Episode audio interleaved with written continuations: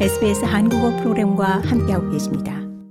전 세계인이 한마음으로 즐기는 지구촌의 명절, 오늘날 크리스마스는 종교를 떠나 세계인이 즐기는 축제가 됐습니다.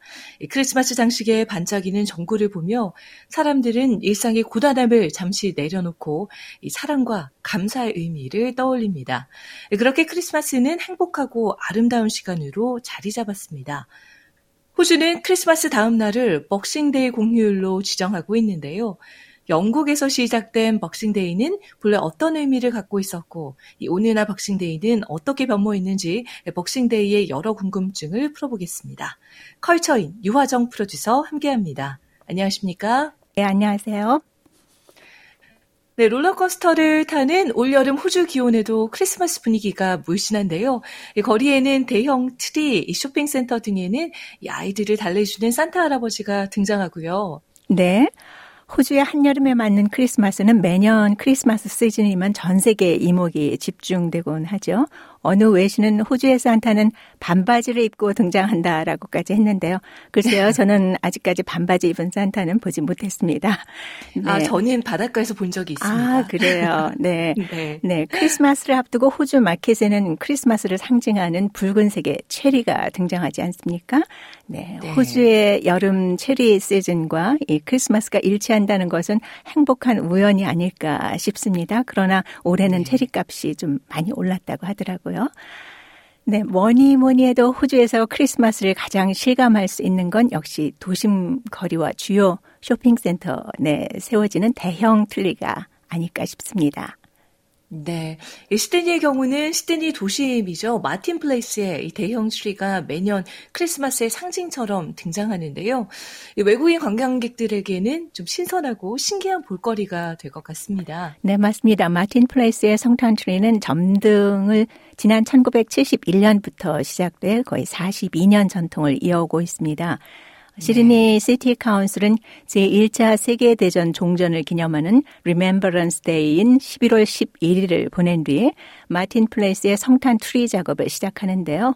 24m 높이에 달하는 초대형 트리입니다. 이 대형 성탄 트리는 지상에서 모든 제작을 마친 뒤에 크레인을 이용해 설치되기까지 꼬박 한 주 이상이 소요됩니다. 네. 네. 이 초대형 트리에는 호주 토착종인 banksia, waratah, kangaroo paw, wattle 등 그 아홉 종의 토착꽃 15,000송이가 꽂아지고요. 800여 개가 넘는 플라스틱 나뭇가지에는 11만 개의 LED 조명이 화려한 빛을 발산합니다. 여기에 330개의 반짝이는 전통 성탄 방울 장식이 더해지고요. 네, 올해 설명만 들어도 얼마나 화려할지 그렇죠? 상상이 됩니다. 네네. 네. 네, 올해 트리 점등식에는 클로버 무어 시장이 크리스마스 엘프들과 함께 산타 썰매를 타고 등장해 또 눈길을 끌기도 했습니다. 네. 어, 크리스마스 트리 light show가 연말에 걸쳐 매일 저녁 열리고 있죠. 네, 마틴 플레이스의 성탄 트리는 매년 11월 마지막 주 목요일을 기해 점등되고 있는데요. light show는 밤에 봐야 그 진가를 볼수 음. 있지 않습니까? 네. 예, 네, 마틴 플레이스의 성탄 트리는 매일 저녁 8시부터 자정까지 15분 간격으로 크리스마스 사운드 전통 캐롤 등과 함께 펼쳐집니다. 아직 보지 못하셨다면 새해 첫날까지 이어지니까요. 가족과 함께 네. 들러보시면 좋을 것 같습니다. 아울러 인근 거리의 핏스트리트 몰에도 크리스마스 조명 캐노피가 장식됩니다. 도심 방문객들의 발걸음을 붙잡으며 연말 분위기를 고조시킬 것으로 보입니다. 네. 크리스마스의 의미는 하나이지만 크리스마스 시즌을 기념하고 즐기는 전통은 민족과 문화마다 각기 다른 특색을 갖고 있죠. 호주는 크리스마스 다음 날인 12월 26일을 Boxing Day로 기념하고 있는데 어, Boxing Day 어떤 날이고 어떻게 시작됐는지 먼저 유래부터 좀 살펴볼까요? 네, Boxing Day의 유래에는 여러 설이 있는데요. 가장 오래된 유래는 중세 시대의 왕과 귀족들이 크리스마스 다음 날 남은 음식과 물건들을 어려운 빈민들에게 나누어 주는 관습이 그 시초로 알려져 있습니다. 네, 네. 오늘날에는 영국을 비롯해 호주, 캐나다, 뉴질랜드 등 대표 영연방 국가와 일부 유럽에서 크리스마스 다음 날을 Boxing Day 공휴일로 지정하고 있는데요. 어, 이 Boxing Day라는 이름은 19세기 빅토리아 여왕 시절 부유한 귀족들이 어려운 사람들에게 줄 선물을 상자에 넣는 전통에서 비롯했습니다. 영국의 네. 전통으로 계속 이어져 내려져 오고 있고요. 네, 그 시대 귀족의 하인들은 크리스마스에도 일을 해야 했기 때문에 이 크리스마스 네. 다음 날에야 귀족들로 받는 휴일 보너스로 하루를 쉴 수 있었던 것이죠. 네, 이때 크리스마스에 남은 음식과 선물 등을 상자에 가득 담아가도록 배려해 하인들은 하루를 쉬며 가족들과 나눌 수 있었습니다. 어, 또 교회에선 성탄절 박스에 모인 헌금을 가난한 사람들에게 전달하면서 이 Boxing Day의 의미를 더했습니다. 네. 오늘날의 Boxing Day를 기념하는 방식은 많이 바뀐 모습인데요. 크리스마스 연휴를 이용한 가족 모임이 늘고 있고요. 또 무엇보다 놓치지 말아야 할 shopping day로 크게 주목을 받고 있지 않습니까? 네, 맞습니다. 11월 블랙 프라이데이와 함께 이 크리스마스 다음날 Boxing Day 쇼핑은 뭐 전 세계적인 트렌드가 된 지 오래죠. 네. 네, 쇼핑 업체들이 1년 중 최대 할인 프로모션을 진행하기 때문인데요. 상점들이 박싱데이에 할인을 하는 이유는 한 해의 마지막 세일을 통해서 재고를 처분하고 새해 상품을 위한 자리 마련입니다. 네. 어, 네. 시즌이 끝나면 가치가 떨어지는 물건들, 주로 전자제품이나 올해 유행했던 옷 등의 상품 할인율이 가장 높은 편인데요. 특히 가전제품의 인기가 아주 높습니다. 아마 경험해 보신 분들은 아시겠지만 이 박싱데이 당일은 평소 점잖을 것 같은 사람들이 이렇게 돌변할 수 있구나를 볼 수 있을 만큼 네, 실제로 물건을 서로 사려고 몸싸움이 나는 경우가 종종 발생하는데요. 네. 네. 간단히 팁을 드리자면 박싱데이 전에 미리 마음에 드는 옷을 찾아보고 사이즈를 확인하는 것, 또 사야 하는 음. 물건 중 정말 인기가 있을 상품부터 조금 천천히 구매해도 되는 상품까지 리스트를 네. 정해 순서에 맞게 도전하는 것이 좋습니다. 네.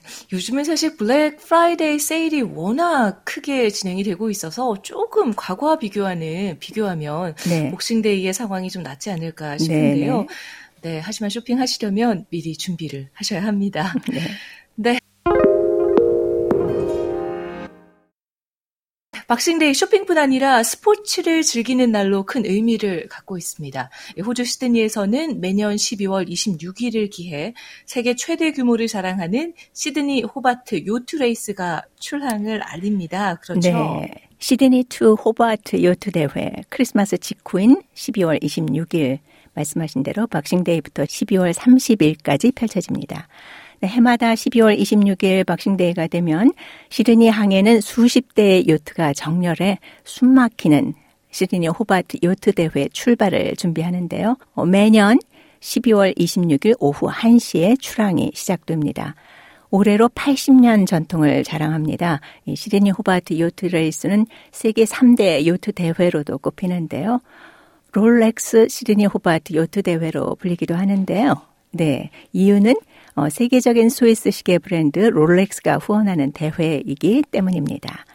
어, 2016년과 2017년에는 한국팀 소닉이 대회 사상 첫 한국팀으로 출전해 좋은 성적을 거두기도 했는데요. 당시 소닉 팀을 한국어 프로그램에 직접 인터뷰했죠. 네, 그렇습니다. 기억납니다. 네, 요트 경기는 스타디움과 같은 한정된 공간에서 펼쳐지는 경기가 아니기 때문에 좀 관중들이 자유롭게 경기를 관람할 수 있는 이점이 있을 것 같은데요. 때 시드니 투 호바트 100만 관중을 자랑한다고요? 네, 맞습니다. 주최 측의 주장인데요. 네, 주최 측은 세상에서 가장 관중이 많은 경기라고 말하고 있습니다. 이 주최 측에 따르면 관중들은 세계 3대 미항 중 하나인 시드니 항구부터 해변을 따라 경기를 관람하는데 약 70만 명이 그중 해당합니다. 또 이중 30만 명은 선상에서 요트 경기를 즐깁니다. 어, 이렇게 해서 100만 관중이 지켜보는 경기가 되고 있습니다. 선상 네. 관중들에게 음식과 연료를 공급하는 배를 포함해 100척이 넘는 배가 시드니 항구를 가득 메워 장관이 네. 연출되기도 하는데요.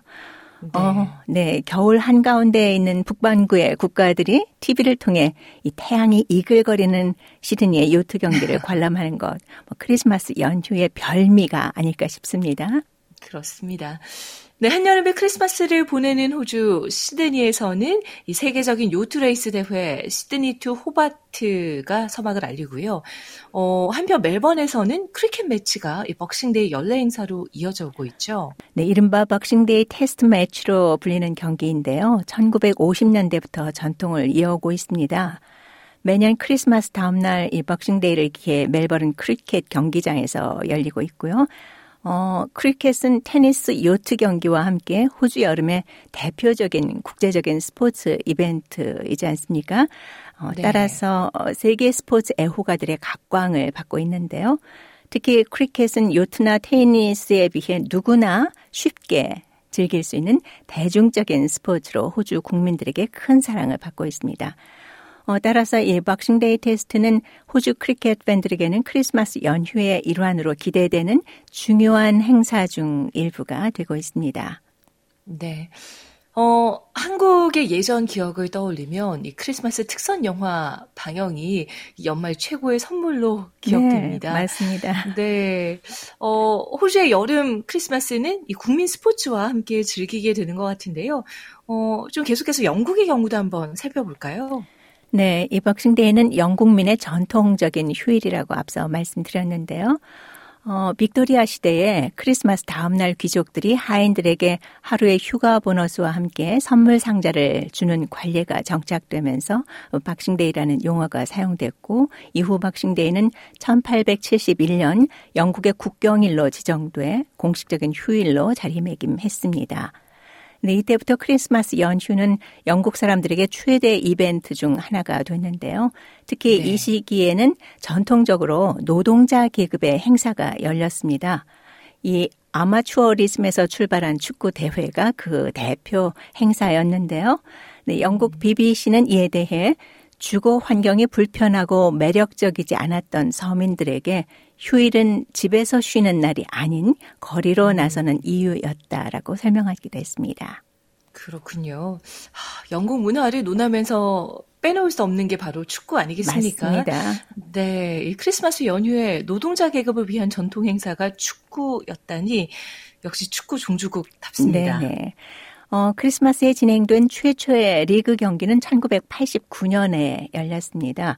예, 크리스마스 이브와 박싱데이에도 경기가 진행돼 크리스마스 연휴 내내 축구 경기를 즐길 수 있었는데요. 어, 그러나 점차 아쉽게도 크리스마스 경기는 사라져 갔습니다. 크리스마스가 기차와 버스를 운전하는 사람들도 쉴 수 있는 날로 정식으로 규정되면서 이 대중교통편이 줄여든 것이 그 가장 큰 이유였습니다. 네. 그렇군요. 네, 서민들이 네. 즐기는 경기였는데요. 네.